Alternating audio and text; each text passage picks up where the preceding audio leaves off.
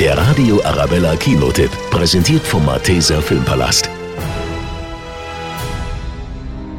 Es ist ein Kampf gegen die Zeit, der über Leben und Tod entscheidet. Das packende Drama 1917 mit den Hollywood-Stars Benedict Cumberbatch und Colin Firth begleitet zwei junge britische Soldaten auf einer unglaublichen Mission im Ersten Weltkrieg. Sie haben einen Bruder im zweiten Bataillon. Ja, Sir. Sie marschieren in eine Falle. Ihr Befehl lautet, die Nachricht zu überbringen, dass der morgendliche Angriff abgesagt ist.